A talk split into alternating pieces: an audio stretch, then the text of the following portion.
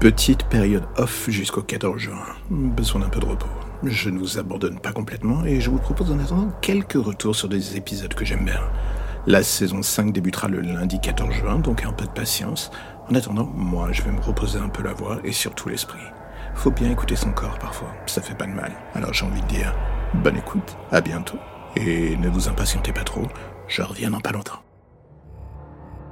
Je regarde chacun des flics dans cette pièce.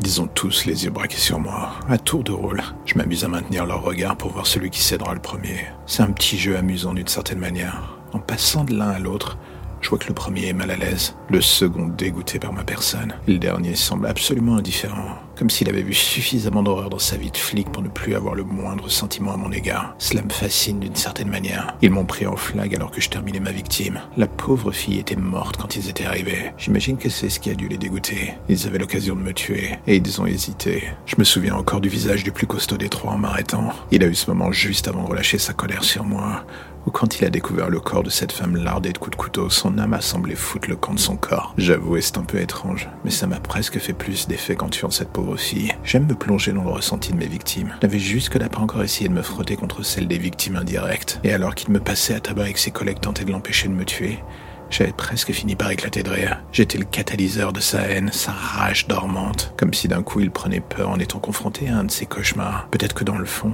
il avait peur de devenir comme moi. Et là, alors que je le regarde, je vois encore cette haine dans le fond de son œil. Il sait ce que je ressens, la moindre parcelle de doute qui l'habite. Il sait que je regarde en lui comme dans un livre ouvert, et la réciproque est vraie. Je pensais pas trouver un flic qui me comprenne par défaut avec aussi peu de mots mis sur la table. Moi, je me contente de chercher les composants de l'âme humaine en mettant les mains dans le cambouis au sens propre. Lui tente de se mentir à lui-même, en traquant les gens comme moi. Je sais pas ce qui est le plus malsain des deux. Je suis peut-être dangereux. Lui est un hypocrite, une bombe à retardement se faisant passer pour un gentil. Une heure que l'interrogatoire se passe, une heure que je les entends poser encore et encore les mêmes questions.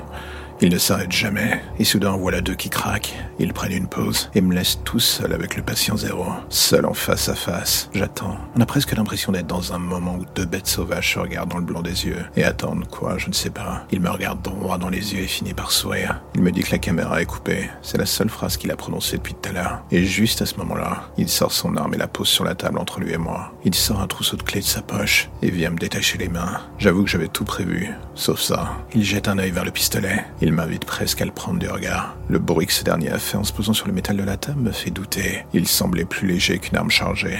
Les secondes passent, et alors que j'hésite, et lui n'attend que cela, la porte de la salle s'ouvre à nouveau. Un de ses collègues est en retour. Il est entre nous. L'incompréhension sur son visage est et mon adversaire montre son premier signe de faiblesse, ou d'inattention devrais-je dire? J'en profite pour me saisir de l'arme, la baraque sur lui, du coin de l'œil. Je vois son collègue qui dégaine, prêt à jouer. Alors oui, J'appuie sur la gâchette, et là, deux coups de feu retentissent. Le mien et celui de son collègue. Mon tir l'attend en pleine tête. La balle de son collègue me traverse la mâchoire et m'éclate une partie du visage. Je m'écroule dans un flot de sang, et surtout de ce qui reste de mes dents. Je ne sens presque plus rien, à part peut-être ce sentiment bizarre de satisfaction, celui d'avoir suivi mon instinct. Lui aussi a fait de même. Un test qui lui aura coûté la vie. Et alors que je ferme les yeux, je me demande s'il n'en sera pas de même pour moi. La vie est une pute.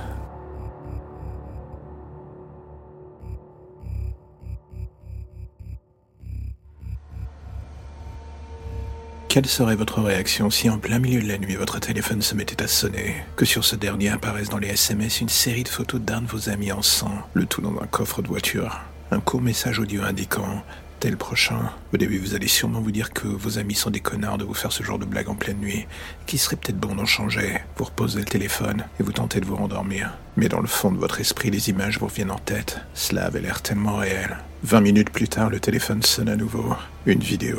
Cette fois-ci, quelqu'un est en train d'enterrer le cadavre de votre ami. Quelque chose cloche désormais, on peut le dire. La chose n'est définitivement plus drôle. Vous tentez de joindre votre pote pour l'insulter ou à minima vous assurer que tout cela n'est qu'une mauvaise blague. Les sonneries retentissent. Mais soudain, la personne qui répond à l'autre bout du fil n'est pas celui que vous attendez. Une voix grave, rauque, malsaine. L'homme ne vous dit qu'une chose avant de raccrocher. J'arrive. Un détail vous attire l'attention. En fond sonore pendant qu'il disait cela, vous avez l'impression qu'il montait des escaliers. Cette fois, vous êtes définitivement mal à l'aise. Vous ne comprenez pas ce qui se passe, et quelque chose vous dit d'aller vérifier immédiatement la porte d'entrée. À peine devant cette dernière, votre sens glace. Des pas dans le couloir se font entendre, lents et en direction de la porte. Cela s'arrête juste devant cette dernière, et soudain il y a stock-toc contre la porte. Votre téléphone sonne à nouveau. Machinalement vous répondez.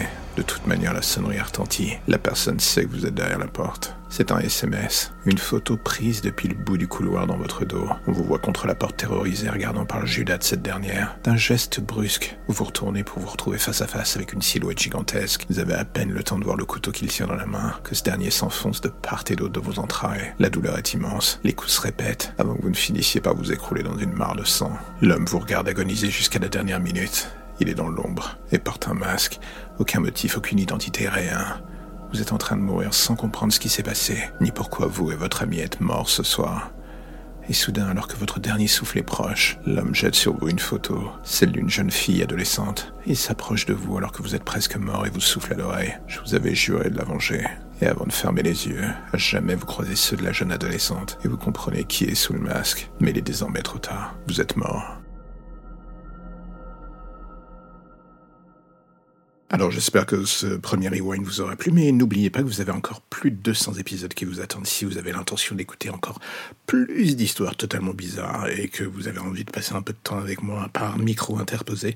N'hésitez pas, faites-vous plaisir, le catalogue est à votre disposition. Écoutez, partagez, abonnez-vous, faites-vous plaisir, vous me ferez plaisir. À bientôt.